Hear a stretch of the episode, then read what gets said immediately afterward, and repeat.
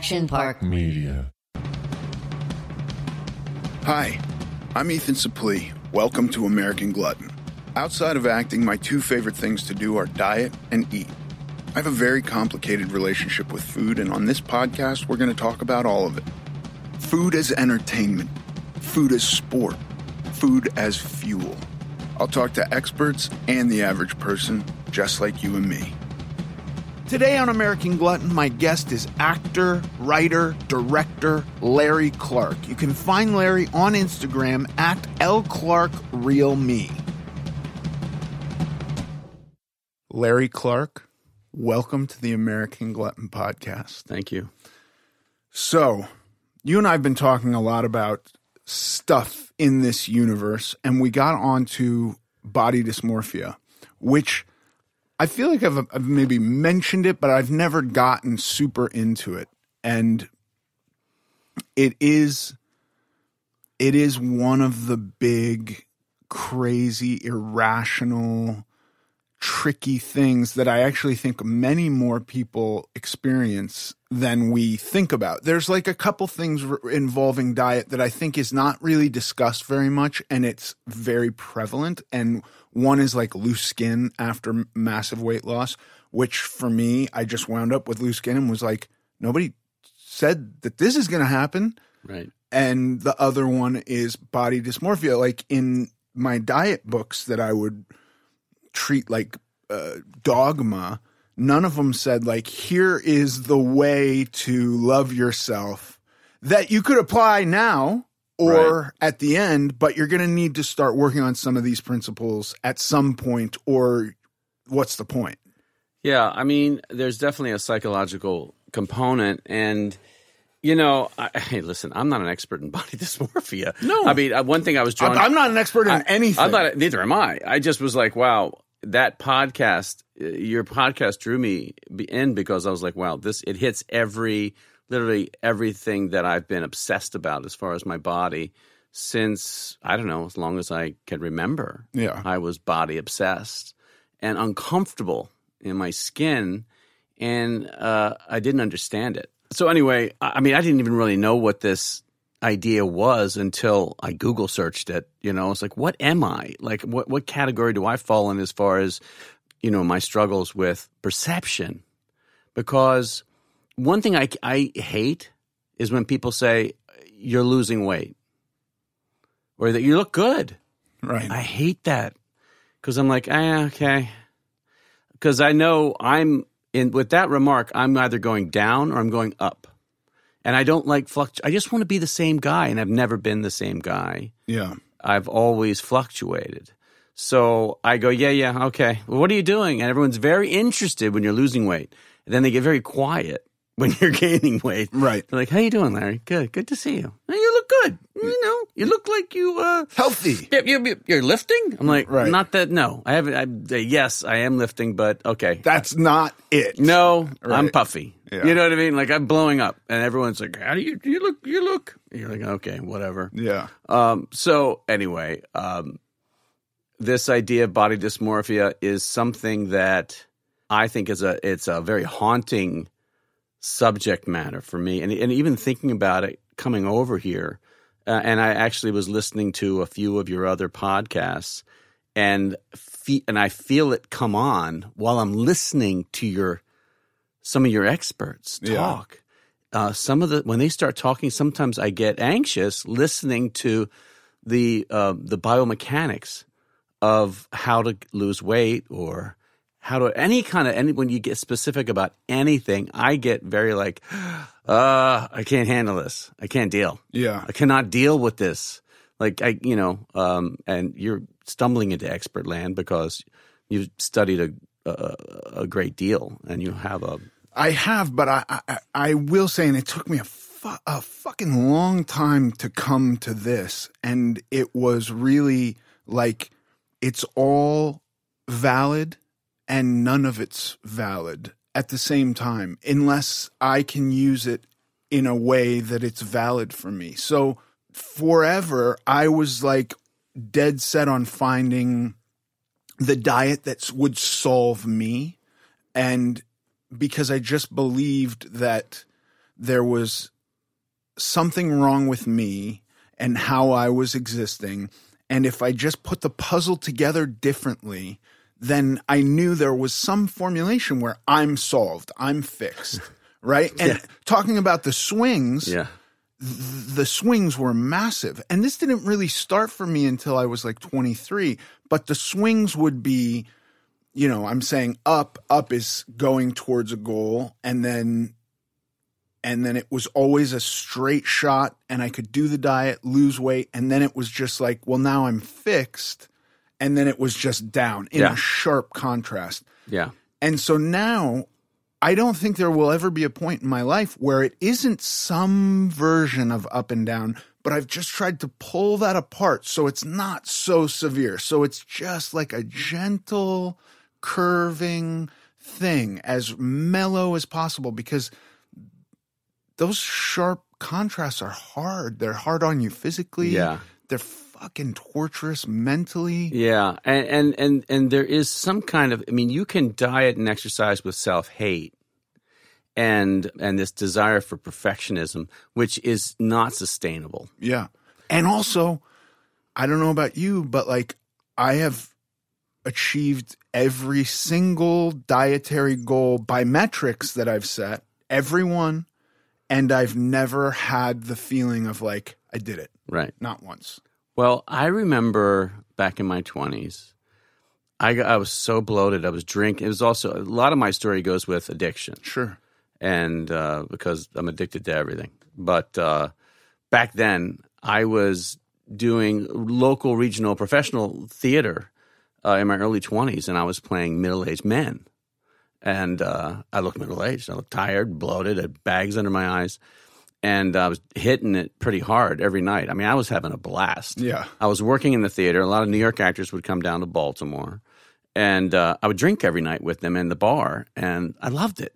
And um, but I remember the hangovers were so hard, and I would be backstage smoking a cigarette, looking in the mirror, going, "I don't want to go on stage," and I'm doing like, you know, Uncle Vanya. It's like a dream of mine, and I didn't have the energy, the physical energy. Now it was, yes, it was the hangover. It was also the weight. It was the I was just eating everything. Yeah. I was eating out. I was spending. I was making five hundred dollars a week, which is a lot of money for a young man back in nineteen eighty six, and uh, I was living the dream. But I was smoking and eating and drinking, and I was a mess. So I remember after the season, I did like two seasons there, and then I said I'm going to clean out. And I remember cleaning out for the first time in my life, and I stopped uh, smoking and drinking and eating, and I ran every day. And I remember I lost all this weight, and I got clean. I stopped drinking. That wasn't a big thing.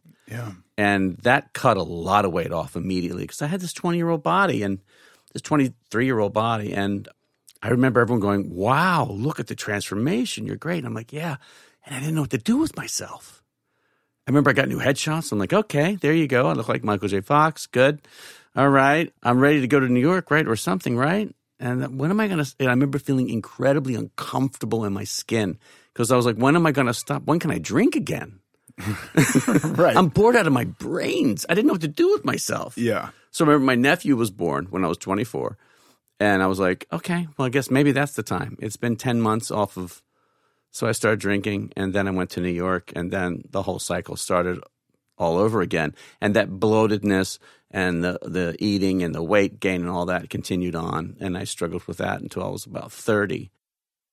this is another very very tricky spot for guys like you and I to get into like you got a construction worker nobody at his work is de- is depending on him because he's overweight Oh. and puffy that has nothing to do with his job that's only potentially a hindrance for guys like you or me that's maybe our in Yeah. to a lot of work Yeah, I mean, yeah, right. I mean, That's we're, we're that's a- character guys. that's a thing. Character guys can get. I mean, I can work at any weight, pretty much. Even though, like I've heard on your podcast, I've been warned by agents like, "Don't lose too much," because I did a military role and I lost a lot of weight because I did it, you know, in New York, and they're like, mm, "You're looking a little, you know, come on, keep the money rolling." And uh, but I've I've never really like I, I I'm disgusted when I book parts and I'm pretty overweight. I hate it. I just hate it. I hate looking at the the episode or the whatever. Um, I mean, it's just it's very hard to look at the real, and it's very hard to look at myself. I mean, my my if you I do this, I did this thing. I don't know if you've ever done this. It's after my buddy Phil died. Uh, you did know Phil Hoffman, Phil Seymour. I, I, I, met him, but I didn't know. he was a friend. We were pretty close up until I moved here. But I met him. I got sober with him. But anyway, after Phil, Phil was just like us. I mean, he was always going up and down. yeah. I mean, he just blow it up, and then he get really skinny and blow it up. But I I remember after he died, they did this reel of his best stuff. It was ten minutes long, and it's this incredible reel. And he's like fat, thin, fat, thin, and these and all of his best moments were kind of lined up. And I went, "Fuck it, I'm going to do one of them for, for me. And why wait till I'm dead to do a retrospective? Right. Like, let me just take some of the coolest things that I've shot and just I don't know, just put it together. So I did that. But uh, in retrospect, it is. It's like going fat, then fat, then then fat, fat, fat, fat, fat, and then that's all I see. I don't Yeah. even see performance. I just see, oh God, I was really fat in that one.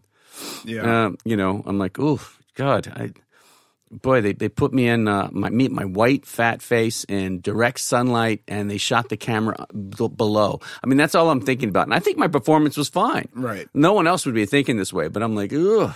I mean, That- I, that's why I can't. I can't have. I, I can't watch anything I've ever been in simply because I look at it and it makes me uncomfortable because I'm just picking myself apart Yeah. and then feeling bad and then feeling like, why would you have hired me? I look like crazy. Like you want to put that on screen. This, is all the irrational shit that goes through my head. so you don't look at any of your stuff. Nothing. Oh, and and like, if somebody says you want to come watch playback on the day, I'm like, God, no. I mean, oh. if you want me to like be incapable of doing that again, if you're happy with what I did, and now you know, if there's somebody who's like, I need you to stand in this place, and here's why, and you can only see it from the monitor, then I'll do it. But I'm really trying to just be technical at that point and not even really look at myself. Right. I, I can look at playback. I don't know. But uh, th- that voice is always going to be there. And I don't know, man. Uh, I just, I just wish it, I, I wish I didn't have that, this struggle. Even though, you know, when I first got to New York, I felt like a leading man strapped in, I mean, tucked inside this body. Yeah. So I would kind of confuse casting directors. And I'd be like doing Hamlet or something. And Right. they'd go, You're interesting. I can't get his vibe. Yeah. he's a straight he's a good look good looking guy and he's got intensity. And then finally I, I you know, I met an agent and he goes, Just be the guy next door and you're gonna get some work. You know, you're the buddy. Stop it with, Right. with the intellectual stuff. Yeah. And then it kicked in, and that, then I became the funny guy next door. Then I became the cop, and then I became all these kind of drab things. The way I was perceived, you know, there's a large, there's a large, um, air, you know, for for big character guys, you can play a lot of things, Sure. right? Yeah. Uh, The guy at the bar and the, the the cop. The cop is a great one. And cop's a great one. the next door neighbor and the best friend and the buddy and the brother. Yeah. And you, you, we've never really hung out, No. you and I. I mean, we've been to auditions together. I've seen you at auditions. um, we worked together. We worked on Earl, but I don't remember talking to you. No, I don't. I don't. I don't either. I remember because you weren't in the scene. It was a court scene, and you were kind of. I remember you sitting in the Sitting in the You were back. sitting in the back, and I think you were tired. Yeah, I'm sure I was tired. Yeah. And I remember being very uh, uncomfortable because Greg Garcia had given me that role, and he wasn't laughing, Right. and uh, it was a pretty funny role. Yeah. And it, you know how those sets get. They and you're a guest star. You come on, and you're like, I hope I'm funny. And I was doing these big things, and there's no laughter. And then Greg was like, "Do it again, do it again." And I was saying some funny lines, and there was no like, not even the crew was snickering. And I was uh, I- hating, hating my hating myself. I know what you're talking about, and that was odd for me at first too. But they're all, and most of those writers come from multicam, where you are laughing constantly, but they're now treating this like a movie, so we have to be silent. Do, do you know what I mean? Yeah. So, so the, it- well, I never really trust the laughs in, in, in multicam either Right. because they'll laugh at anything, especially the audience going, ha ha ha. They- They've all been warmed up and they seem like they'll laugh at you just say anything. yeah, yeah, So I didn't really ever trust that. Never felt good in multicam. Ever, ever, ever, ever. But uh, and it and Greg, I mean, without Greg Garcia, I don't think I would have been hired at all in Hollywood. He gave me my first job. Yeah. On uh, Yes Dear? Yeah, on Yes Dear, and I first came to L.A. But I remember, I remember, you remember the line I had in that courtroom. I was going, "He's he's baby cooking crazy," and it was a funny line, and uh, just dead silence, and looking at Greg's face, just staring at me, and that's a horrible feeling. I still haven't quite got over that. Oh, Jesus. You know, and I was I didn't know Greg well enough then, but now because I've worked with him since, Yeah. now I know I would be like, "Come on, guys, you know, this is I'm I'm giving you the goods. You know, everybody relax for God's sakes. yeah. it's a and comedy. if you're not laughing, it's your fault. yeah, come on, this is gold. I mean, that's what I kind of do now. Yeah. But back then, I was like, ah, "This is horrible. They're going to fire me. I, this is, you know." But anyway, um, back to being fat. I'm just kidding. Back to being fat. this is a state I think I will exist in forever, no matter what. I don't know. You listen. You've had a pretty. You kind of broke something. You've had a drastic transformation. Okay, in You know- 2012, I weighed 50 pounds less than I do now, and I I was completely miserable. This is when you were doing the um. Because I remember tracking you after Earl, and you had lost a ton of weight doing the um Bicycling, bicycling. yeah, and people were taking pictures of you. And Yeah. I remember seeing that going, what the hell? Yeah. Amazing. yeah. I was getting followed by fucking dudes on on uh, you know mopeds with cameras taking pictures of me while I rode a bike around Los Angeles, going like, "Leave me alone." Yeah. And and by the way, the real shitty thing about that experience was there wasn't an article that said, "Look how great he looks." Not one. It was all like, "Look at the loose skin around his legs," and this. Oh, is it the- was? I Yeah, it was. that. It became shit like that, which made me go like, "Well, f all of you guys." You know, Yeah. I mean, I don't think that that was the main reason I felt uncomfortable. I think I I just feel listen, I've been the I've been a big person my entire life and so being smaller than I am now, I just didn't feel right. It didn't feel right to me, Yeah. you know. I just remember seeing you and thinking that guy's a good actor because you do the, the kind of acting that I like and the kind of comedy I like, which is very real and very dry Yeah. And I think dark. But especially with Earl, I was telling you, you could like like hang in the pocket there and just get a laugh. Yeah. And listen, Greg doesn't hire people for no reason. Right. Like that guy is smart. And it was funny. I was listening to his podcast again, and I was thinking, God, Greg's pretty damn funny himself. Yeah, he's great. He's And the best. I learned more about him during your podcast than I've ever heard because he doesn't talk that much. Yeah. And, and he's a pretty private guy, and you got him pretty chatty here. yeah. You're kind of like Howard Stern in that way. You're very good at like eliciting, Let's eliciting conversation. Yeah. just good at eliciting. I mean, getting things from them. But um, what was I saying about Greg? I don't know. I'm going to say something. What do you do for the feelings, any feelings of negativity? Like if you You, oh, you mean as far as in life or on set? in life. Well, Well- I mean, look, mm. I, I both because work is part of your life. You know, I feel very. Once I get on stage, I don't care what I look like. I'm pretty confident because I'm at home. Yeah. Like I feel, I feel very comfortable in front of cameras, regardless of what I look like. Because generally, like, I remember my my my dad would always call me fat. Uh, from the earliest age, my first name when I was born was Fat Baby. That was my nickname. Right. Fat Baby, you know. Uh, but he would always check in during my career. Hey, you look kind of look kind of heavy there. Really. Oh yeah, I'd get that a lot from him. Always specifically dad Yeah. and uh, uh, but uh, he. I never forget this time I came back from doing a play at the Long Wharf, and every night, um, I think I was in decent shape when we started, but it was the winter, and every night we all had after the show, which is always a big problem in acting. After the show, Right. like uh, coming down to me, the coming down, leaving set, all when I'm by myself, that's when I have a problem with eating and going to sleep. Yeah. That's my real struggle. But after the show, I'd eat these chicken tahini sandwiches that we discovered. Chicken tahini, you know, this medi- fantastic. Oh my god, it was with, it was it was cold, and I'd eat these. I ate one of the sandwiches. Like, look at me another one. So I did that every night, and and and then the rest of the cast started talking about. it. Then we all got fat together. Everyone got fat except I got the fattest. Right.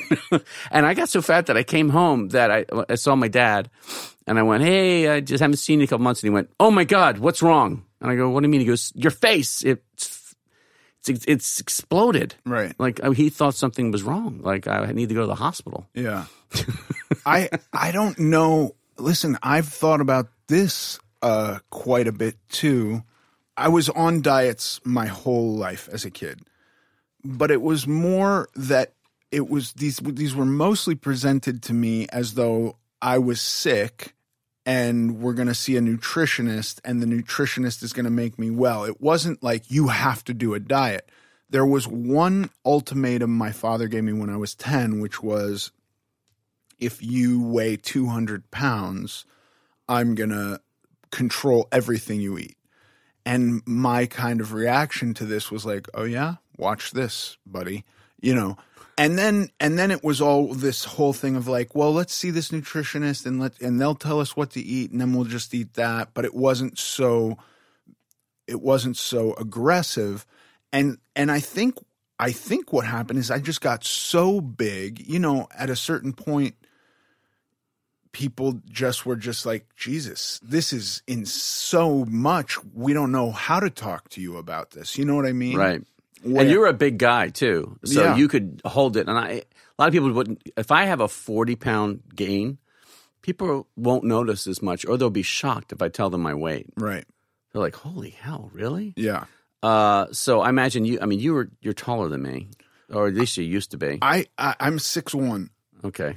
Well, I'm with barely good, with six. good posture. You know, I slouch a lot. Yeah, we got to do that, and then we can be our real heights. And I also think I had some fat under my feet, so I think I Fat actually feet. shrunk a little Sure. bit. Yeah, Yeah. You gain weight under your feet. I sure. That happens a lot. True. Yeah, like a full It's a inch thing. maybe. but uh, yeah, I, I I never really knew my weight when I was a teenager because the scales just didn't go that high. Oh, jeez. Oh, my God. That's. Well, all I know for me is when I was in the fourth grade, they put me on Weight Watchers. There were four of us. They pulled out of our classroom for whatever the reason. school put you on. School did. Wow. Yeah. Public school in Bel Air, Maryland. They're like, you're going to be in the Weight Watchers Club. And I was 80 pounds or 80. I remember I lost, no, I was 84 pounds and I lost four pounds on elementary school Weight Watchers. Jesus Christ. And I remember feeling really like, why isn't anybody else here? Why is it just me? right. Like I was like, my buddy Matt, he's he's kind of he's not here, but he was he looked bigger. Um, and I, so anyway, uh, you're a husky, Larry, and anyway, it was just um, is always an issue. And then I had a growth spurt, which took care of things from seventh grade till I would say about eleventh, Yeah. Where I was like, hey, I kind of eat and do whatever I want, and I played sports, and I was generally okay. Yeah. Then you really can do whatever you want. Yeah, and you play sports. And then I hit college, and then the freshman twenty kicked in, and then I they, they you know all you can eat college dormitory food. That was like a revelation. I mean, I was like, I can have as much chocolate pudding as I want. Right. They're like, yeah, and there's no one here to tell you whatever. Yeah. Just go ahead. You can put it in a bag and take it home. And I was like, as much Captain Crunch as I want. Yeah. They're like, go for it, dude. And I got so fat. Yeah. And then I drank a lot more. And then I don't really feel like it ever stopped. I mean, I, I- I stopped drinking early on, but I have, think, I have to say, a lot of my vanity was involved in getting sober Right. because I'm Irish, right? Irish stock is, I don't know what it is. There's like a, there's a, uh, there's an attraction. What do they say? There's a, um, you're allergic, there's an allergy Uh huh.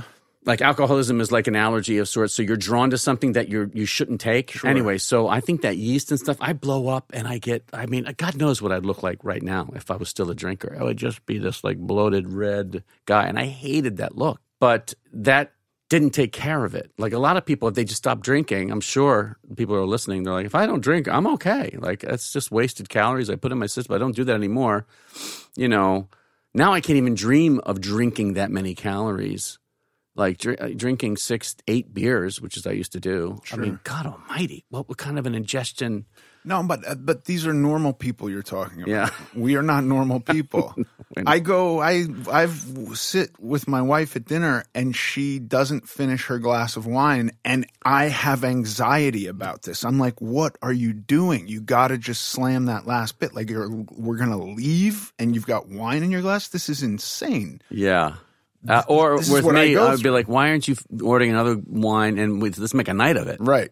Well, yeah. Start off with two glasses. Yeah, and then let's let's let's go. Yeah. I mean, I was a let's keep the party going guy. Yeah. You know, which is, I mean, you know, it's funny. Before before coming here, it's almost like it's almost like coming to confession. Sure. Or uh, like I got to go see Ethan and confess like this, like to talk about stuff. Yeah. just think the stuff that I've been thinking about that I've avoided, or you know, these. I mean, because this particular issue is so hot. Yeah. It's so big. It is so life defining. And I'm 56 years old. And I kind of feel like I'm just beginning to look at it different. Just like just beginning, even though, like you, I've been engaged in various diets and exercise, whatever I've been trying to do to get to this point. But but I look at like I look at the life of, of Farley or Belushi. I'm just watching a Belushi I saw that. retrospective. Do you see that? Yeah. And every time I, I see those guys, I go, that's me. Because I, I shared so many of those same characteristics the overreading, the hyper uh, dramatic drive, like I, I uh, the living for whatever you're, they're doing, you know, throwing your life away, compulsive smoking, the, the, the sex aspect. They couldn't get enough sex, they couldn't get enough drugs. And, uh, and then they just blew up. They just exploded. Yeah. And I've always felt like, I mean, we've had different careers, and I've always feel like it was whatever career I haven't had. I feel like it has helped me stay alive Yeah. because Oh, a hundred percent. I, couldn't have For sure. handled it. I could no, not have neither. handled it. Yeah. Like I met, I remember I, I met Chris Farley a couple times, and I saw him originally at Second City, and uh, I was actually checking out Second City because I was going to study there, and I remember seeing him on stage, and I and how huge he was, but at the same time, the very the very first sketch he used to do, and evidently it was a classic because it was a classic night. Sometimes they would do their classic end of the week ones where they would do their stock characters, and his evidently was Whale Boy Uh huh. and they'd go, it would be like this upper class party, and they'd go, Where is he? Oh, Whale boy. Oh, jeez. Right? And then he'd go, oh, uh, uh," and there Chris Farley came in on stage doing a flop on his stomach. Yeah. But still an acrobatic move like you can't believe. He comes flopping on stage doing this thing, and, and then he go, Oh, and everybody couldn't take the sound of Whale Boy. That was kind of the joke, and it was like a three minute sketch. Yeah. But I remember seeing him going, "Oh my God, who? What is this force of nature? Yeah. You know, this guy's going to be huge." And then the next time I saw him, I was waiting on him in New York City because I wound up waiting on everybody.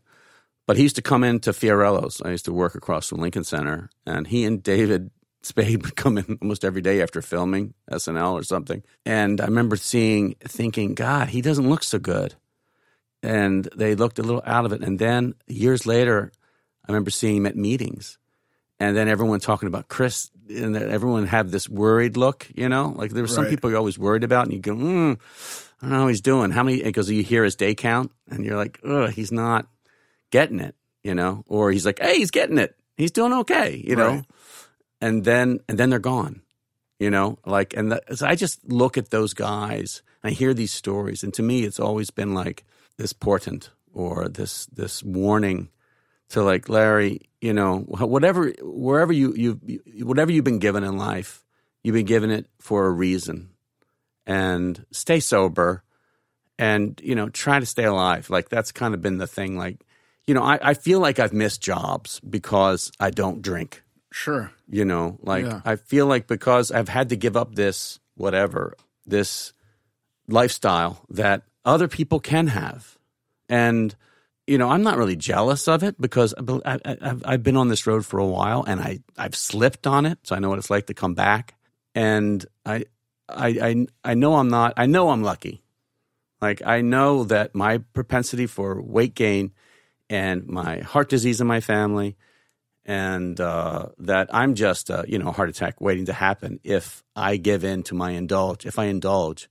I'm just not going to be here. Yeah. You know. So, but in this business, not hanging out and doing that thing, what what have I missed? Did I miss that connection to that guy that who's like, hey, he's fun, you know?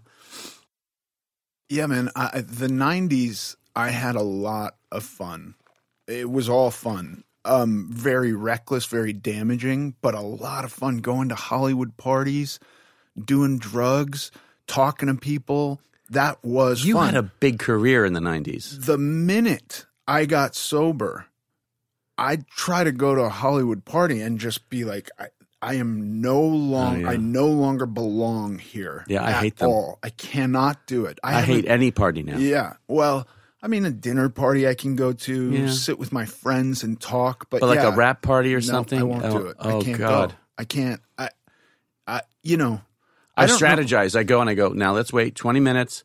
Now thank the director, thank the DP, and then you're done. and then say good luck everybody, and get the hell out of here. And I can sit at a diner and have a cup of coffee and enjoy myself with a, one or two friends. Sure. like that's my greatest fun now. Yeah. I'm I'm right there with you and I'm I'm totally convinced that this had some effect on my career just because you know you're out with uh, I think this kind of dangerous energy people like and if you do a bunch of drugs, if you had a bunch of drinks, I get that kind of thing and you're talking to people and that that does kind of that is a whatever networking that's a version of it at least that was the only networking i did was go out and do a bunch of drugs and go to parties and talk to people Right. you know But I, I think now about it is how do you how do you do that and be and because listen well now nobody does it there's no Right. You know The- uh, the- auditions are on zoom so there's no But the the old days, like the, the the the the stories that I've heard, the very real stories I've heard about stars who indulge, and I've experienced some of it. and I'm sure you have too, where people are too drunk to perform, yeah or they show up drunk. It's happened sparingly. I've seen it a few times, but like the idea, you know, in The Sopranos, where um, I can't even think. Um, gandolfini yes, James Gandolfini would disappear for three four days. i didn't know that Yeah, he would disappear on on coke benders. right and I mean that I've I've heard it from you know the people that were waiting on set, yeah and they go, "Where is he?" They go, "We don't know." You know, like where does that? I don't understand how that can even happen. Like, like you're, you're so lucky to get an acting job, and uh, how do you get to the point where you're like, "Well, screw everybody. I'm I'm I'm going to do coke for three days." Like I don't. I, I, don't. had this. I was sitting in rehab at one point, and I had this real moment of pride. Meanwhile, I'm 550 pounds. I'm a mess. I'm almost dead. You know, um, my legs are swelling. I'm, I've got uh, congestive heart failure. Like all everything. Jesus. it's like there's nothing to be celebrating about. And I was sitting there going, "Well, I never missed a day of work." And this was my like. I got that. I, Hey, that's it's my something. feather in my cap. It is you know? something. Yeah. but uh, I've always considered myself lucky, and being able to show up sober and to be able to do the work is, you know, that is a feather, you know. And Yeah. I have never had the kind of career where I could screw up, Right. you know. And I, I've never had been able to indulge, you know. So anyway, I don't think I have either. In fairness, I've never been the lead of a movie. I was telling my wife this story. I was doing a movie with Nick Cassavetes, who's also been on the show, who's a f- fucking wonderful guy. And I knew him before because he had written a script that I was in, that I had a good part in. And then he asked me to do this movie. I go to do it. And this is the 90s. And I had to show up with a sober living coach who's then coming with me to rehearsals and at my side all the time. And, and I was telling my wife, and she was like, How did you get away with that? Like, you're not the lead of that movie. How was anybody putting up with that? And I, I, I honestly couldn't tell you. I, I have no idea because today I'm barely letting my kids come to set because I don't want to be perceived as somebody who's adding a distraction to work. You know what I Right. mean? Let alone showing up barely sober, if sober, with a sober living coach going like, we're going to slow things down because I have this problem and I'm 500 pounds, so it's going to be extra slow, you know? right? I don't know how I got away with that. I still never missed a day of work. Yeah, I don't know, and, and and I and I hear and I've seen again. I've experienced it a little bit in Hollywood, but generally, everybody in Hollywood is working for a reason. Yeah. These people and they they tend to be kind of good people. Sure. They're, they tend to be very like you, you you you talk a lot about positivity, Yeah. and they tend to be engaged in positivity. Yeah. I would say ninety percent of the sets I've been on of people who have their own shows are people that generally are curious, um, engaged, intelligent, and that and that's across the board. Sure. I That- agree. Uh, yeah. So I mean, I'm I'm generally always impressed with that. uh, How and so the inverse of that, because I'm a negative guy and I struggle with positivity. Like I, it, it's it's tough. Like it's definitely something that I wake up in the mornings and it's dark, and I I generally have to go hmm. Oh, that's right. I got a kid. There she is. Okay, there's something to be positive. Oh, there's coffee over there. All right, I got something to live for. You know what I mean? Like Yeah. I, that's how my days start, and Yeah. that's every day. I go, oh, that's right. I think I'm being considered for something, aren't I? Hey, that could change. Uh, I might make some money. Right. Oh, I didn't get it. Oh well, big deal. But uh, but that's generally how I kind of clunk along Yeah. in life, and it's always been that way.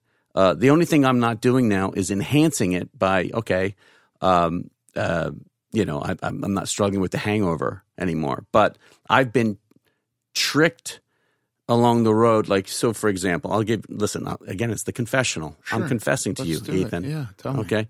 Uh, I have ADHD. Okay. So I have a hyper brain. And so, like, when you mention your books and reading all those books, I'm very jealous because I can read portions of books and it's like nails like on a chalkboard. I can, I have, I can read like top sentences and then I get the gist of it. Like, I'll go, ah, there's the first sentence. I get the gist of that paragraph. And I, I, I jump around on words. It drives me crazy. Yeah. I will say the the meat of the paragraph usually comes after the first sentence. Thank you. Yeah. Thank you. That's hey, I just learned that today. 56. but so I have ADHD. So I had it I was and and and, I'm, and I've been with my wife now for 14 years. And we were seeing a couples therapist and he goes, I was telling about me and he goes, "Well, there's drugs for that, you know." And I go, "You know what? I've been trying to like do the sober answer or whatever through the in the rooms in recovery, but whatever that is, it hasn't worked. Like I'm uncomfortable. Like with, I'm, I don't like the way my brain works. Yeah. Like I love it when I'm doing a project. If I like if I'm directing or if I'm writing or something, when it's being engaged, I'm happy. I'm Yeah. generally pretty good. But it's living with myself afterwards. That's that's the hard part, and that's where I wanted help with. So he's like, "There's a drug for that." So he's like, mm-hmm. so he sends me to a an ADHD specialist, and he essentially gives me speed. Okay, and I've been sober for at that time. I was sober for 16 years but I, you know, I'd stopped going to meetings out here, and I was like, whatever. What is this stuff? He goes, well, um, it's called Focalin. And he, this guy's a little bit, it turned out he was a bit of a Dr. Feel Good. Like he would give you a prescription for Focalin to anybody, Right. you know. But he goes, well, if you have ADHD, once you take this drug, you're going to feel better. If you don't, you're going to feel uncomfortable. Let's see how you feel. He goes, I have a feeling you're going to feel good. Right. And I took it and he goes, I go, I feel good. He goes, well, let's up it up. And I go, okay. Yeah. So of course I max out on that stuff. You know, I'm maxed out on the Focalin. And then I'm like, yeah, I'm, uh, I'm feeling really good now. I'm feeling very, my ADHD is, mm. and, uh, so I'm drinking more coffee. And then I started taking B12s. I'm like, I just want to enhance the feeling. I do better with speed. Yeah. Uh, and then I started doing energy drinks. I started then they did, like extreme energy drinks came out then, and then I would try to exercise, and my heart would be like, "Oh, I I can't even. I couldn't even exercise. That's how juiced I was." Right. Uh, and then finally one day, and this was like over three, four years, I would say, I was a wreck, and my wife's like, "You're what is wrong with you? You're an asshole." And I looked at my my counter. I went, "Wait a minute! I'm taking Ambien to sleep at night. I'm living on this freaking drug."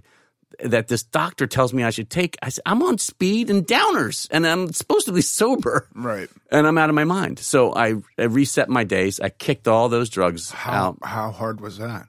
That was pretty easy. Oh, really? Yeah. Okay. Well, Focalin's not addictive. I mean, Right. it's not like you, you don't, you, you know, But do you miss that feeling of alertness or anything? well, well, you got I got my black coffee. You know that you know I got that's my one thing to kind of you know help a little bit because Yeah. it does help. It engages me. I feel good with things that speed up my system. It does well in my brain.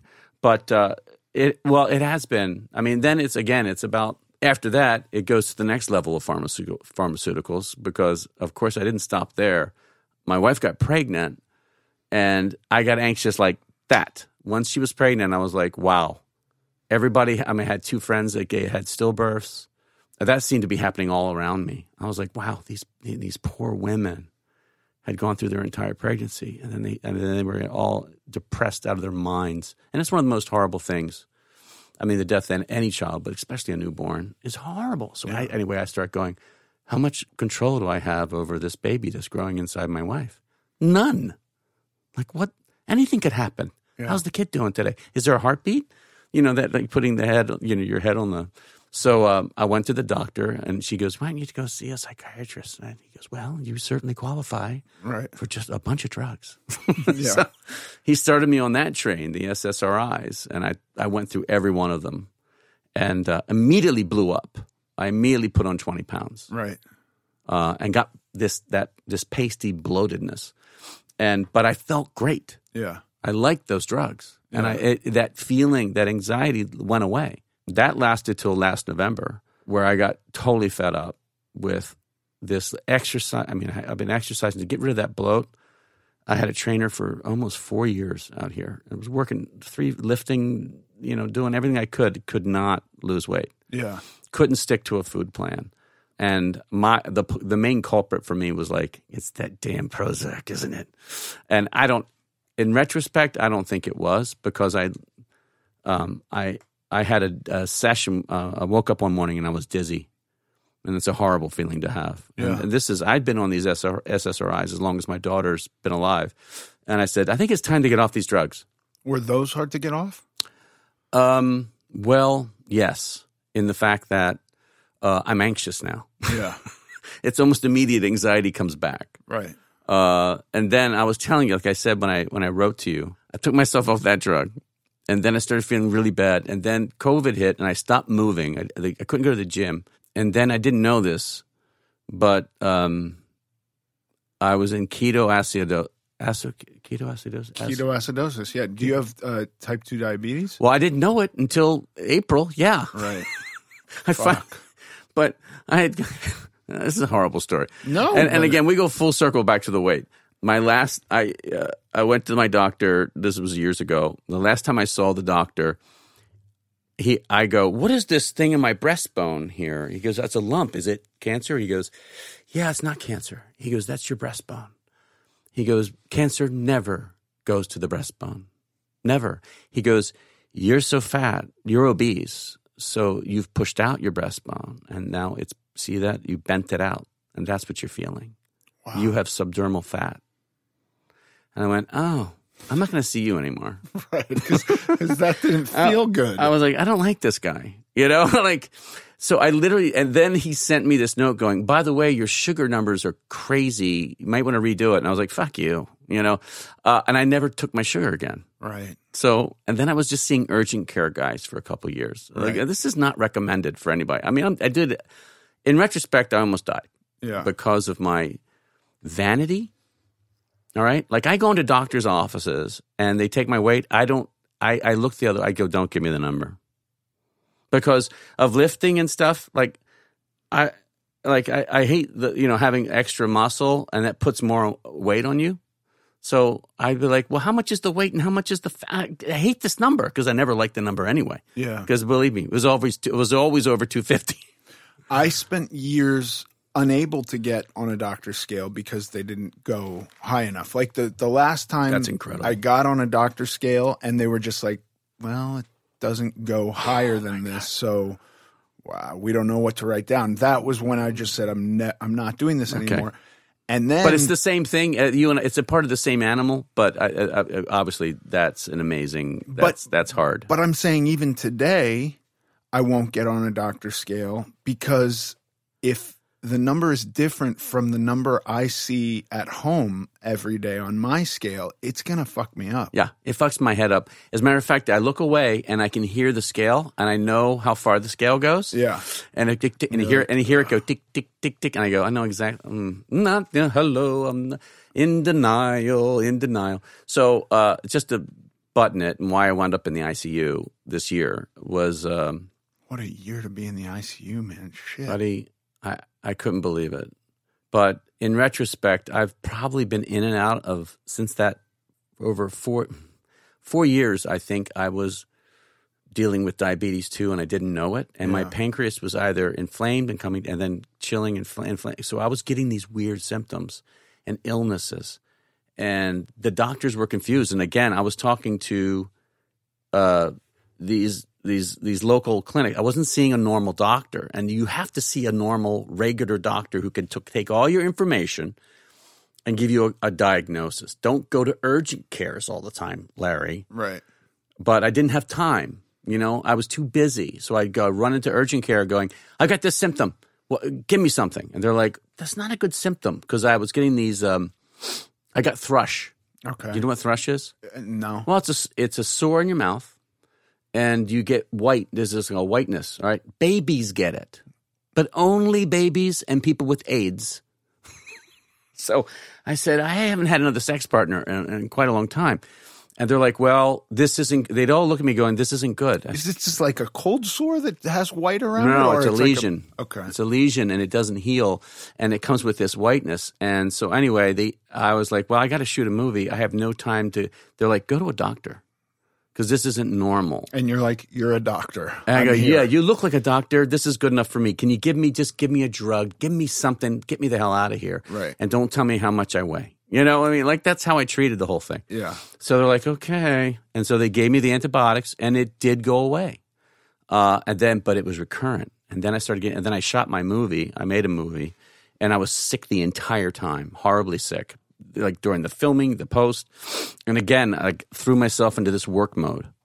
Um, and it wasn't until this last year, right when COVID hit, this, I don't know what happened with this lack of movement because everyone got this, you know, the stay at home and we I just sat in front watching the TV, you know, and um, uh, all of a sudden all these diabetes symptoms started coming up. I'm like, wow, I'm drinking water all the time. I want to keep drinking, and I was drinking during the night, and I can't get enough sugar in my system, and all these classic symptoms. But my head's still not saying diabetes, even though I mean, did, but did you know that those were diabetes symptoms? I it, intellectually, but while you're doing it, you don't think about it. It's like because once you, if that's the weird thing about having any kind of thing go wrong with your body, because your experience of it is always different than the idea of whatever the thing is. Right. You know what I mean? Like whatever you think the idea of. I didn't think I had diabetes, but there I was guzzling water. I couldn't. I, every I couldn't sleep at night. Every two hours, I had to drink Yeah. and I was craving chocolate milk. I don't drink chocolate milk. I'm not supposed to drink that. And I was like guzzling chocolate milk, and my kid's like, "Hey, Daddy, that's weird. You're drinking a lot of cho- my chocolate milk." And I go, "Yeah, what's wrong with me?" Finally, I go see the doctor, and he goes, "You got to go to the emergency room." Wow. And he's like, "You're um, you're, all- you're like I was off the charts." Yeah. to the point where I walked in. It was right before the surge in April, right at the beginning of April. We were supposed to have a surge here, and the ICU ICU people at Cedars were like, "Yeah, you, yeah, come on in." Right. Where all we were hearing is like, you're dying. Yeah, they're like, And they're "Don't turning you away." Don't come to Cedars. There's going to be so many people here." They looked at me and went, "Yeah, we got room. Right. wow. You're you're pretty bad." Like you know, and at this, and then and then I did some reading, and I was like, "Wow, I was this close to a stroke or a heart attack for a long time, Yeah. and I didn't know it." and um, and and that's just not being responsible. It's not listening to your body. It's all these things that have haunted me. This disconnectedness. Yeah. The um, I will put up with pain Sure. and then be disconnected from personal pain and ignore it. I mean, I was training when I was in acid key. You know, I was doing that, and I would lift, and then I'd go home and sleep for an hour. I pass. I couldn't stay awake, Yeah. and my trainer go, "That's not right." And I go, "Yeah." Do you think a little bit of it, and I, I think about this a lot just with like, because the idea now, like if I woke up tomorrow 500 pounds, I w- it would be so shocking that it would be, I would be on a mission to get weight off. That would be my number one focus. But because stuff like this, stuff like you're talking about, you didn't just go into ketoacidosis overnight. This No. is something that took a long time. And do you think that because it's these symptoms are incremental that we get accustomed to them to the point where it really sometimes does take like I, I want Yes. I want to employ personal responsibility and I do think that's the whole game at some point. But I also think we can become accustomed to these things to the point where we're ignoring them. Yes, it's a little bit of the frog in the, the boiling water Yeah. syndrome. And that's kind of the, I mean, if you think about an addict mentality, that keeps us in the water. Yeah. I mean, I think addicts have a, a predisposition to taking a lot of um, personal pain. Uh, we can take a lot of it on a lot of levels, on a psychic level, on a physical level, and we can just bear through it. I mean, how else can, if you think about the amount you gained, like I, you know, if you look at how much even extra weight I'm carrying, even right now, maybe the extra 40, 50 pounds, if I carry that, I don't want to carry 40, 50 pounds in my arms, but yet I am. Right. Why would I put up with that? Right. Why would I want to put up extra weight? But it's the same with me. This is all subjective.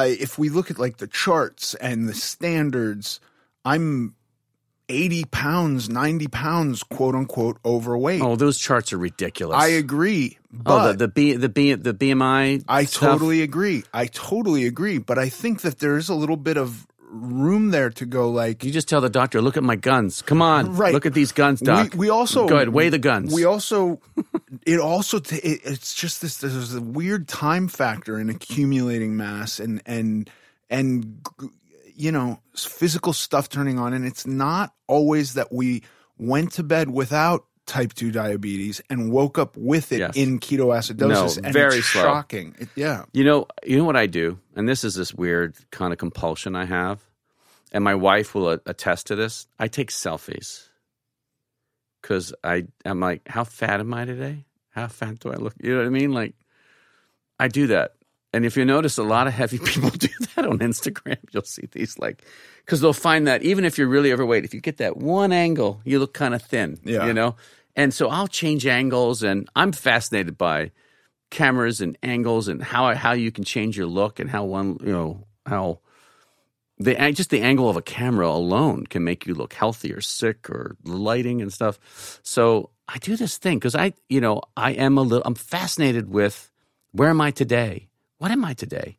What do I look like today? Because I feel so disconnected and I'm trying to catch it before it gets out of like am I going to catch it before it gets out of control? yeah, When really, if I what I did, if I did every, if I did what you were doing, which is really showing up for yourself, Larry, committing to a plan.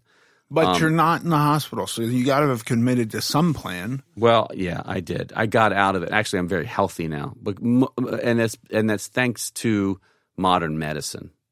There are millions of diabetics with type two, uh, and one of the main components of type two diabetes is being overweight Yeah, and and weight fluctuations. Tom Hanks has it. yeah, and I think he got that through the the drastic weight loss. I mean, that's just me. That's conjecture. sure. Uh, I think someone said that in some article.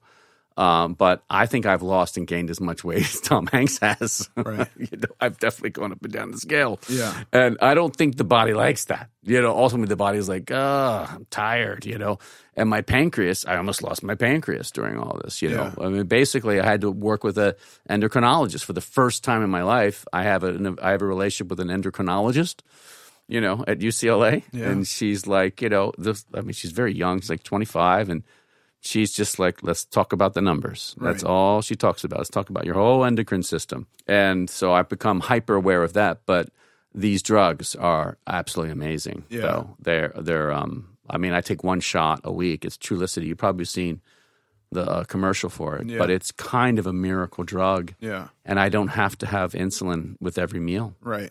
and I also take uh, you know glucophage. I think that's what its name is, but I take that with every meal, and that just assists your liver. And damn, I got I got healthy pretty quick, Yeah, and I exercise now. Now I do cardio crazy every at least an hour a day of stairs or bike. Yeah. You know, and the gym's not open, so um, and I've and I've now I've got this weird aversion to lifting because I don't want to. Now that I I I I don't want to um, put it back on. I don't know. That, Again, it's a weird feel fear. Now I'm like because you I've never really biked before, so it's only been since what April. So I'm biking. It's only I'm not doing what you used to do. I'm doing ten miles, that's fucking awesome. right? So it's 50 minutes, 48 minutes in Yeah. my neighborhood. Yeah. It's a five mile course, That's awesome. but I love it. Yeah, I love the feeling afterwards, and I feel good. and uh, I probably should go in and then just lift my weights, but I'm not. I it's I'm not. I'm not Ethan. And again, I, am confessing. I, am not coming here to confess I don't think you. you should do or not do anything. I think you are on a path right now that is in going in the right direction. That's awesome. I, I do want to go back and talk about Please. just briefly selfies, Mm. that kind of thing. And I think that's where we get into the ideas of body dysmorphia. Yeah, absolutely. And I want to say that if I don't do this every single morning as the very first thing I do, it screws with my day. And that is, I sleep with no shirt on. Mm. And when I arrive to brush my teeth, my first thought is always critical and always negative about myself. That's just the way my brain works. And I have to find something about myself physically to not be critical and negative about, even if it's like, you know, hey, this mold doesn't have, you know, six inches of hair growing out of it. It could be that small. I don't know. That's been it sometimes. Sometimes it's my traps. I, I, I will often th- look right here and because you can't see a lot of fat on the traps and go like that. Your tr- traps, especially your traps. I, I will I will I will go like if I'm having trouble finding anything, okay, let's look at the traps. How are the traps doing? Okay. And I can build on that and have positivity. M- uh-huh. much in the same way that but I worry sometimes because I've done this too with the camera. Every picture I've ever posted of myself at a gym or thing, it's always like it's very surreptitious, Yeah. but it's very much how's the angle here? No, it's not good. Oh, I, so sure. I have a double chin and this and Yeah. that. And then I think there's been one or two times where I've posted a picture that I know I look bad in, and I'm and it's almost like a, an fu to my wife because she's gonna see it and say like, "What is this terrible picture of you?" But I uh, the difference between I've seen the pictures on Instagram. You're looking good. there was they, they all take work. They all take work. I'm not saying Photoshop because I don't know how to do that, but they're all working with angles. It's the whole it's a whole thing. But that never feels as good to me as finding something that I can just be purely okay with and building on that and going like how because I think at some point and look I, I was talking to a gal the other day and she was saying she she likes negativity. Negativity fires her up. Mm. And and it was like about social media and somebody says something negative and she's almost like, "Well, fuck you, I'll show you. I'm going to just beat whatever you've said about me." That's fine if that's what works for you. For me, I don't like negativity. I like positivity. Yeah. And the better I feel about myself and the more like I'm doing stuff because I care about myself, the better results I have. So if I can start my day not going, I'm a piece of shit, because so many of my days have started like that, I'm winning. And, and I've been able to do this at various weights and feel okay with myself. You know, this isn't just like now I'm at this weight. I still start each day pretty negative and have to work my way out of it. Well, I also think what you're doing, if you don't mind me saying Sure. so, uh, is that you're engaged in service. Uh, that's yes. Ultimately, I am. This, I think, this podcast is a service. I think you're reaching a lot of people in a really unique way. And if you're an addict, it's kind of the only way to get outside of ourselves and try to do something positive and affect positivity in the world is really what my, you know, that's the prescription for my happiness. Left to my own devices, uh, I my it, I am self will run riot. I will literally just obsess over a selfie. Um, I got to put it down, and you're and you're right. I'm just like you. Like I have to force those thoughts, but in the same sense, I also try to reach out and affect some kind of positive change. With, with someone that's struggling, I try to help them because it gets me outside of me yeah. you know and I, I i yeah so i mean i can i mean i really feel like you're doing a, a great job of it here with this podcast and i think that you're i think you're waking up a lot of people who struggle or at home that'll kind of like see your podcast and go hmm let me see what it what is he talking about you know and your non-judgmental approach and because you're not coming in with any kind of like one fix all. There's nothing prescriptive about this at all. And because you let your whoever you're interviewing, whoever you talk to, you kind of let them say do their thing, and so uh, it's multifaceted, and there's an openness and a lack of judgment on your part because you have all types of people on, you know, from experts to people sufferers and whatever. Uh, uh, and even when you're interviewing them, I, you just have a generosity of spirit. Um, and that must be healing for you. Uh, I think it's healing for people who are listening. And listen, it's it's why I'm here today. I heard you, and I was like, man, he's got a lot of he's gotten a lot of strength out of this journey. He has a lot of wisdom because you only get that wisdom through pain. You've been through a lot of personal pain Yeah. to get here and to have these kind of insights and to be able to talk this way. I mean, you've walked the walk yeah. and um, I mean, and so I feel good. I you, you, like I get uncomfortable with experts in this field. So I went to see a nutritionist. This is two years ago, and and she's best. She's fantastic, and I, I meet in her home. It's up in the valley, and she's highly recommended. And um, she, uh, and I remember she started her first half an hour was like she goes okay, and she's really good. She goes, I'm going to weigh you. Okay, you don't look at the numbers. Don't look at the numbers. She goes, I'm going to start off real simply with you, Larry. She goes, um, I want you to go home and eat what you want. He says, but she goes, I want you to turn everything off and just look at your plate. Just look at your plate, look what you're eating, and stop when that feeling comes. And I go, What feeling? She goes, You know the feeling. Well, you don't have to have another bite.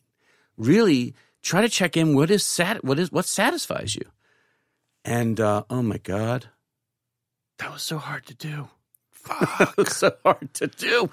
Uh, This and- is a, by the way, this is a huge part of my life now, is doing that because, yeah, for 30 years, the TV's on, oh yeah. the music's on, the phone, This this bump bump bump bump bump. Yeah, And- keep the distraction going and eat eat eat. and then the signal, because much in the same way with drugs and alcohol, where for me, it's blackout, that's the line. hmm and and obliteration and blotto the signal i am used to or i have during my formative years come up with as that's enough is i'm either going to throw up Oh. or i'm going to pass out that's it i don't this whole thing of like that moment when you don't need another bite i steamrolled that moment so many times Oh my god, it doesn't exist. So this what I think this is really valuable of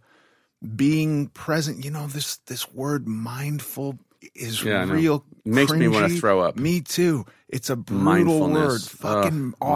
Mindfulness. But But it's true. it is. You sit there and you pay attention to what I don't you're want eating. to. I That's don't want to feel. I mean, that's what it comes down to.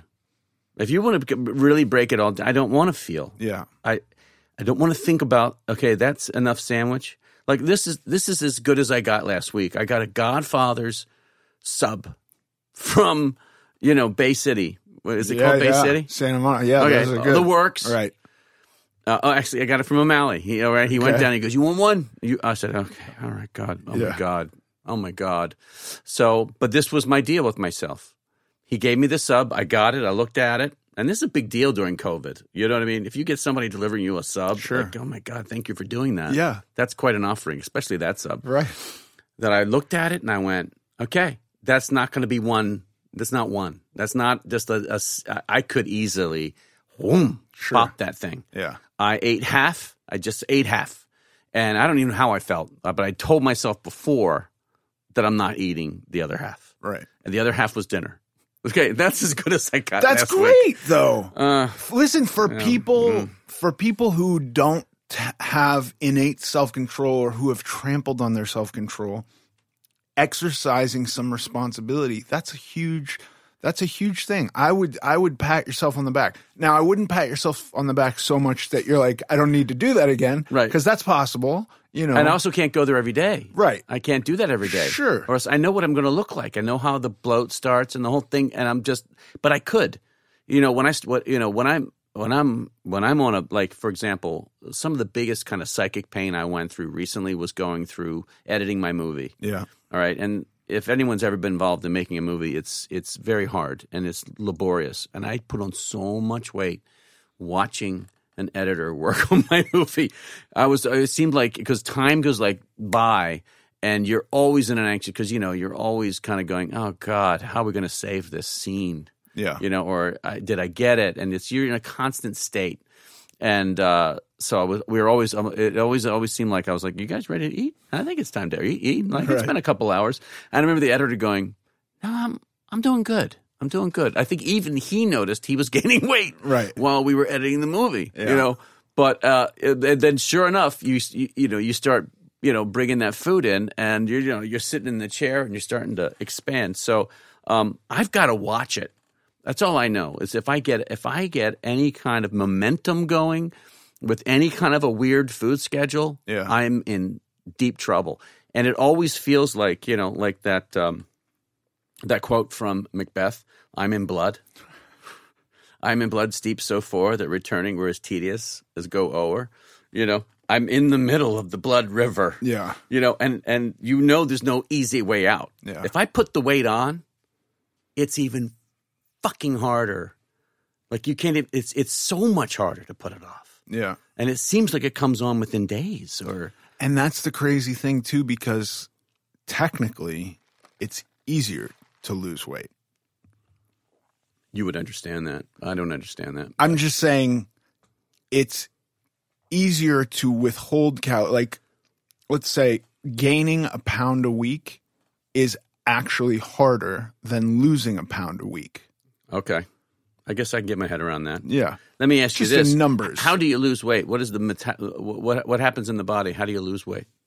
You you expend more energy than you take in. But how does the how does the energy literally leave the body? Oh, through your breath. Ah, very good. You Yeah. know what you're I talking mean, um, about. for the most part, a lot of people don't know that. piss out a little bit, but But it's mostly all it's breath. the breath. It's yeah, all breath. that's like I think of it as the exhaust of a car. Isn't that Like, amazing? this though is our engine. That it's blows me away. So when everybody says when you're at the gym to breathe, Yeah, that's why they say that. right. And I hate breathing. right. Well, yeah, dude. Listen, I've I've spent years and years. I I, th- I think I was like eight or nine, and I was in class. I was the little fat kid, and and we did this thing where everybody said, um, "We're gonna turn. Everybody be quiet. and We're gonna listen." Oh God. And now tell me what you hear. And one kid said, I hear the birds. And the other kid said, I hear the the sound of the water in the pipes. And then one kid said, I hear Ethan breathing. and from that moment on, I became an expert at holding my breath. Oh I my God. I was oh, and because I couldn't hear myself breathing, I was like, "What? You heard me breathing? This is crazy." Oh. And so I, you know, walking up a flight of stairs. If there was another person around, I get to the top. No, no, go ahead. I'll be in in a minute. And I'm holding my breath and waiting, getting on an elevator, holding my breath. Um, I just became an expert. Uh, Yeah, breathing for me is something I actively s- tried to not do. Isn't that amazing? Yeah, I mean, withholding, withholding. yeah.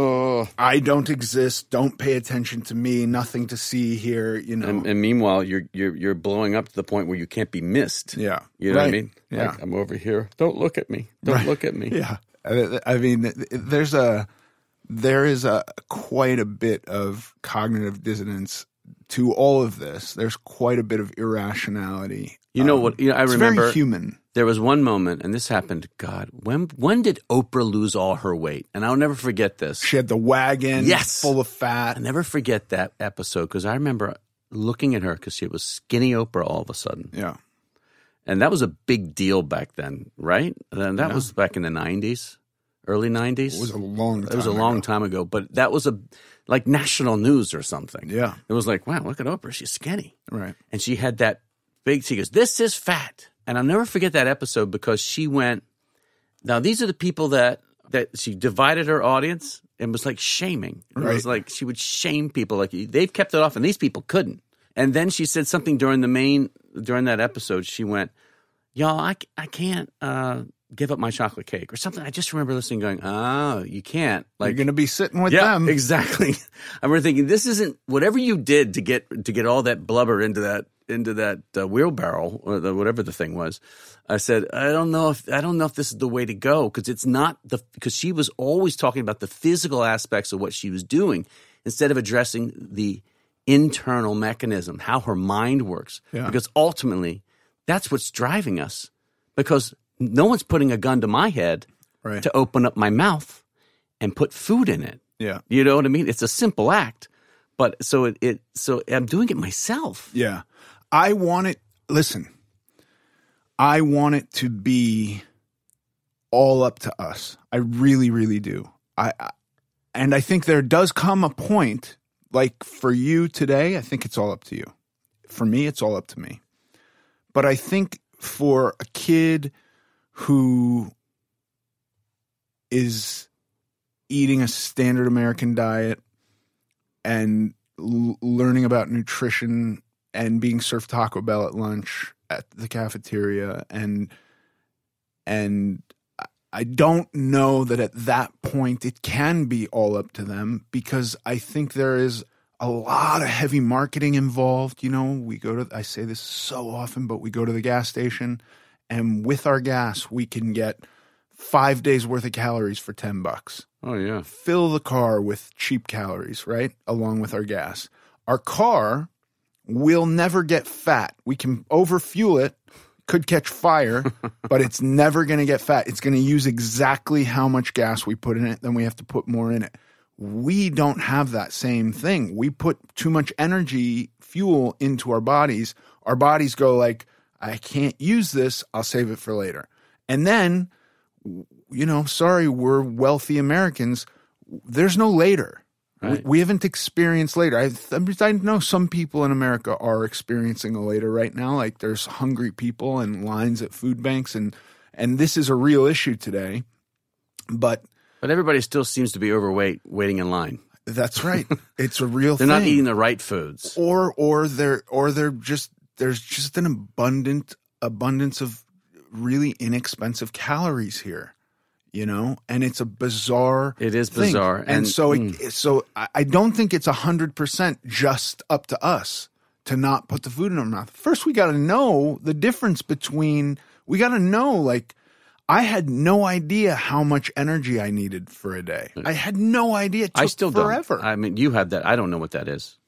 It's but a, it's but I was sold a false bill of goods. All right, and and I'll go back to the drinking analogy that I was told that I was supposed to celebrate. I could only really celebrate with booze. right I needed champagne. And with- with buddies, the only way to really hang out with my buddies and go to the ballpark and have a good time was to drink beer. Mm-hmm. And then after a meal, I was supposed to have wine. I was supposed to have a cognac. I mean, all this stuff I was raised with, and I loved because it seemed to be a part of what I was, what it, what it was like to be an adult and to enjoy myself. I was like, okay, this is great, but I couldn't, you know. And I remember at some point when I stopped drinking, I went, this has all been, this is all bullshit. I don't have to do any of that. yeah You know, I remember sitting in the ballpark going when I um, was drunk once because I love to drink watching anything. You know, in the ballpark and be with my buddies and get out of control. I used to love that. And I remember once laughing really hard watching an Orioles game. And I remember the thought came, I said, Am I having a good time? or am I just drunk? right Like, eh, do I really want to be with my buddies, or is it just we like to really drink together? So, a part of the experiment of my, experiment of my life has been uh, what is the false bill of goods I've been sold, and I was sold a bunch of bad ones at the very beginning, and I think that's true with every American. yeah And food is the last great big.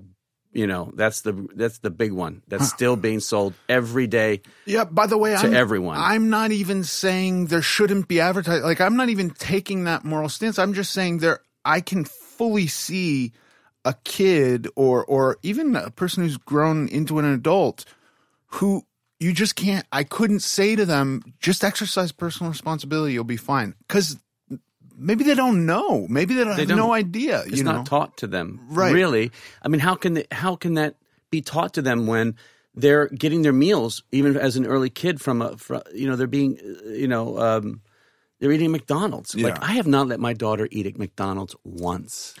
She's eight years old. She's never didn't even know what a McDonald's is. I, I, I'm so I- paranoid Yeah. of her getting addicted to any of that crap. Right. And like I was.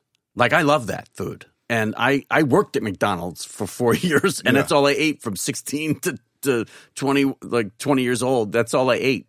You know, I was kind of like that, you know, that, that show. What was that thing where he says all I did was eat McDonald's food? Remember that guy uh, that made that movie?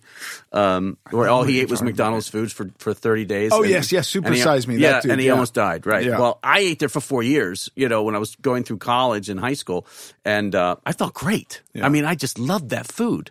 And I did uh, too. The McRib is back, and I want one. oh my god, I was like, there's nothing like it. When I was growing up, and you could go get your own hamburger. I mean, that was having a hamburger in America.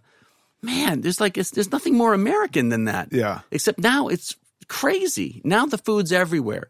You know, these kids are inundated with it. Yeah. And and I and there's nothing sadder when I see a fat kid. I look at the fat kids now and there's so many. And these are 8-year-old kids. These are 7-year-old kids. 10 and you I just look at them now and I go, "Oh god, the life that's waiting you."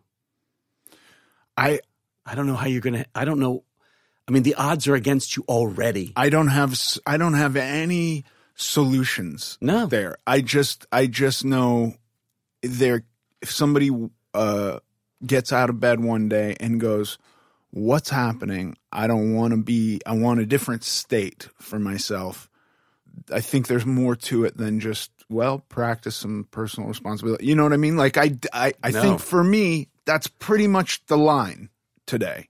It is up to me. Of course. I know enough to behave in a manner that will. But they're, these kids are being taught that they're, they tend to have fat parents who've taught that the way they love is through fast food, through through quick food. I mean, that was me. I- Love. I, I, was I was on a diet and cheating on my diet constantly. Every chance I got, I would lie to my mom and sneak food. And then on Saturday or Sunday, my reward for being good on the diet all week was a trip through a drive-through somewhere. Yeah. That was it. It, Sure. it was always food. Food was the reward. And and and plus this is also cultural too. We we we have no lack of food here and yet every single event is celebrated with food. Uh, you know, birthday parties have cake and there's a big Christmas dinner. Thanksgiving is a big Oh, yeah. dinner. You know, th th this is how we do it. Halloween is candy. Easter's chocolate eggs that And not just fucking food, rabbit but is endless shitting out. food, but buffet. Right. Like a buffet? The idea of a buffet is disgusting. Yeah. You know, how much of a food can I eat? But yet in America, we're like, it's a buffet. Look Yeah. at that. No one's going to tell me how much I can eat. I'm like, I can eat as much as I can put on a plate. Right. How many plates am I going to have? Right. The first time I went to Sizzler Oh, as a kid, yeah, sure. I was like, this is not a one time deal. Like, I can just keep going back. And they're like, yep. Mm-hmm. And you get a new plate every time. Just leave your plate here. We'll clear it. Their plate, stack of plates right there. You just go get whatever you want. I know there was another. There was another. What was this place I used to go to? It was all the beer you could drink and all the salad bar food you could. Right. And I, Well, we know we can do damage I was like, I am going to do some definite damage here, drinking as much beer and food at the same time. Yeah. it was beefsteak Charlie's. That's Yeah. what it was. And uh, I, I would wind up with a salad plate that was full of ham and cheese and Oh, yeah. blue cheese dressing and peas and no lettuce at all.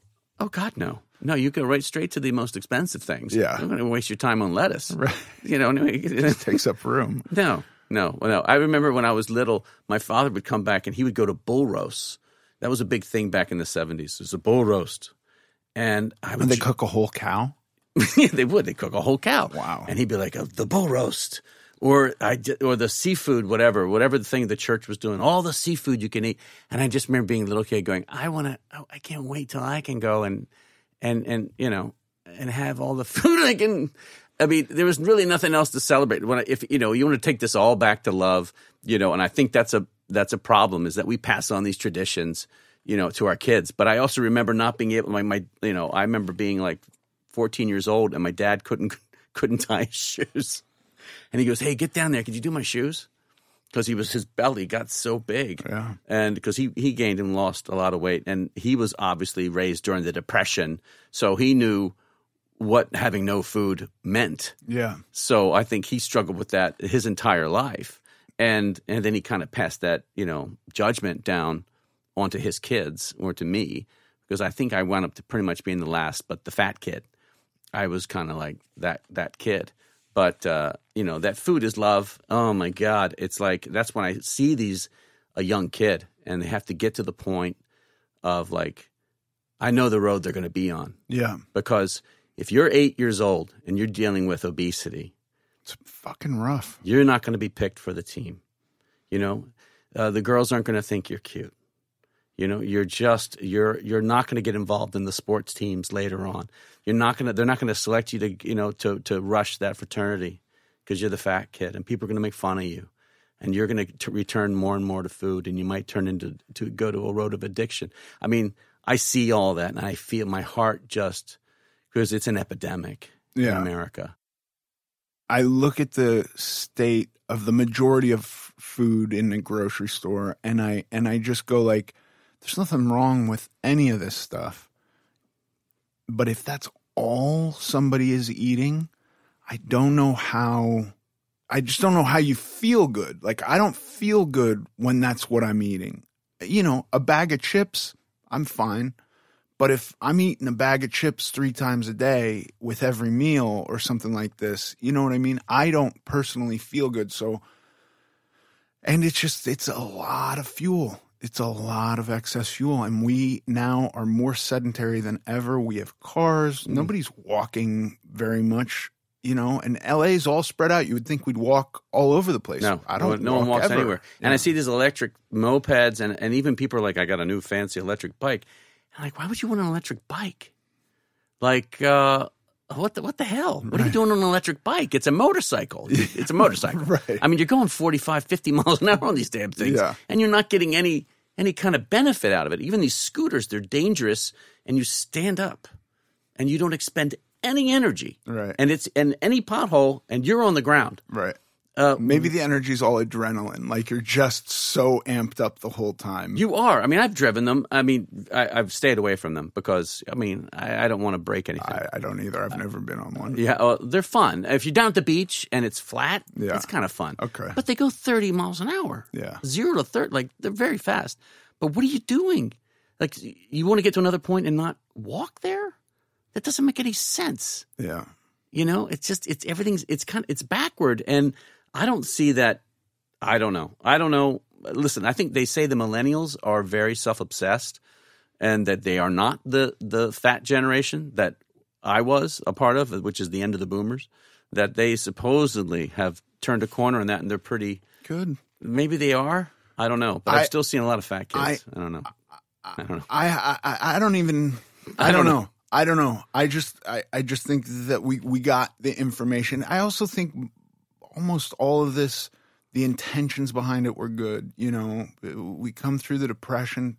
Ton of people starved to death in America during the depression. So then they subsidize corn and beef and soy, and Yeah. it's like we got to feed people. Okay, so then we go down, and now we're at this point where it's like, well, food is so cheap and so prevalent, and we're we're boosting the flavor of everything and enhancing and sugar and fattening That's everything. thing. That's what's changed it all. The, The boasting. intention was good. It was, but it's all been about profit margins and making food last longer, you know, and getting pa- cows grown faster and chickens faster by putting hormones in them, and and that's kind of just thrown a big wrench in the whole works. And I think it is. and then and then top that off with like and we're going to figure out how you have to move less and do less and you just have a phone you can live on that and communicate with everybody via text and snapchat and Yeah. all of this you know it's this confluence of that's why I, I think this is an amazing. with the steps and all yeah, that with yeah the steps, this has been a lifesaver as far as I'm concerned. that's I- the the in case I'm, you the iWatch. it, the iWatch It's, it's the iWatch, and uh, you know, and programming my workouts and getting little beeps, the little reward beeps. yeah Um, I kind of live for that. Uh, but it tells me how sedentary I've been, yeah and uh, so I will. It, it'll tell me get up and uh, you know go around the block a couple times, and it's effective for someone who's not good at natural self care. I mean, I like I, I am like you. and That's my programming. I just don't go there. Yeah. But I I need it helps. So it's a little bit of this. Yeah, this darker technology that encourages me to watch and stay still or not to communicate or not to move as much. I'm trying to embrace it yeah you know, for myself, I'm trying to turn it into a good thing, or like you're like you turn it into a calorie counter, or you can turn it into a, a networking system to talk to other people who are struggling with Yeah. uh, weight issues, whatever that is. Um, I'm trying to embrace the good aspects of the technology.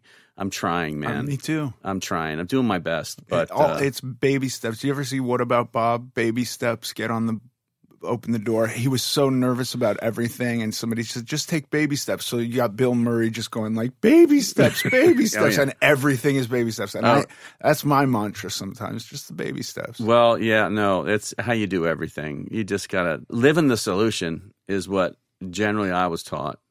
That you can, you know, you can think about. If I can go to a dark place easily about anything, but hey, what's the positive aspect of dot dot dot?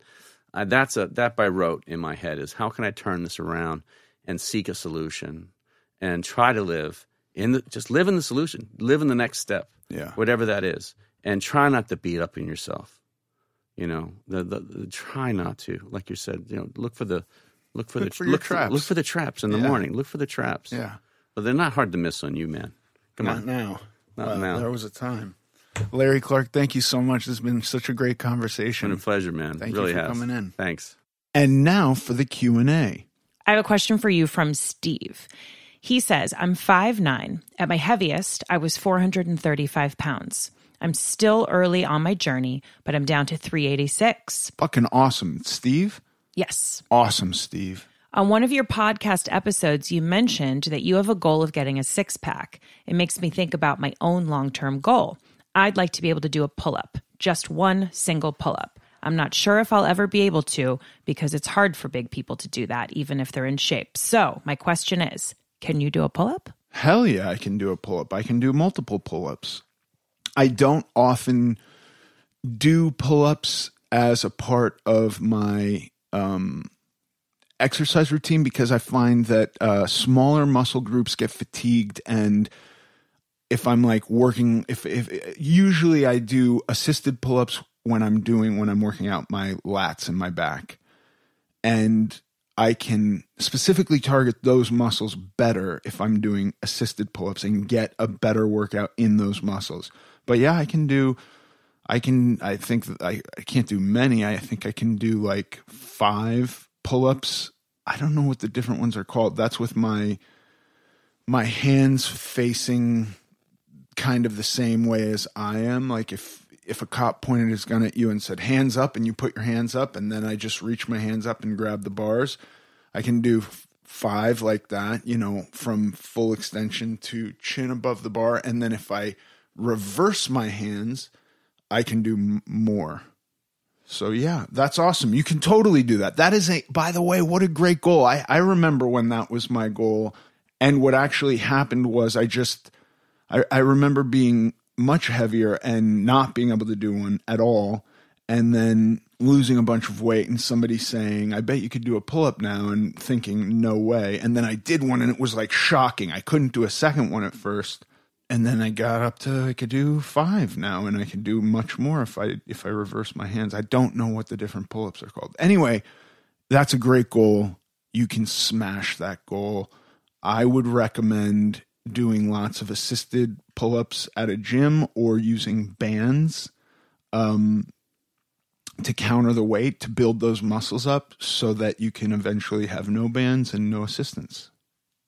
Awesome goal, Steve. If you would like me to answer a question on this podcast, please submit it to AmericanGlutton.net. Thanks for listening to this episode of American Glutton. I'm Ethan Suplee, and as always, joined by my chaperone, Paige Dorian. Follow us on Instagram at American Glutton Podcast. Sincerely.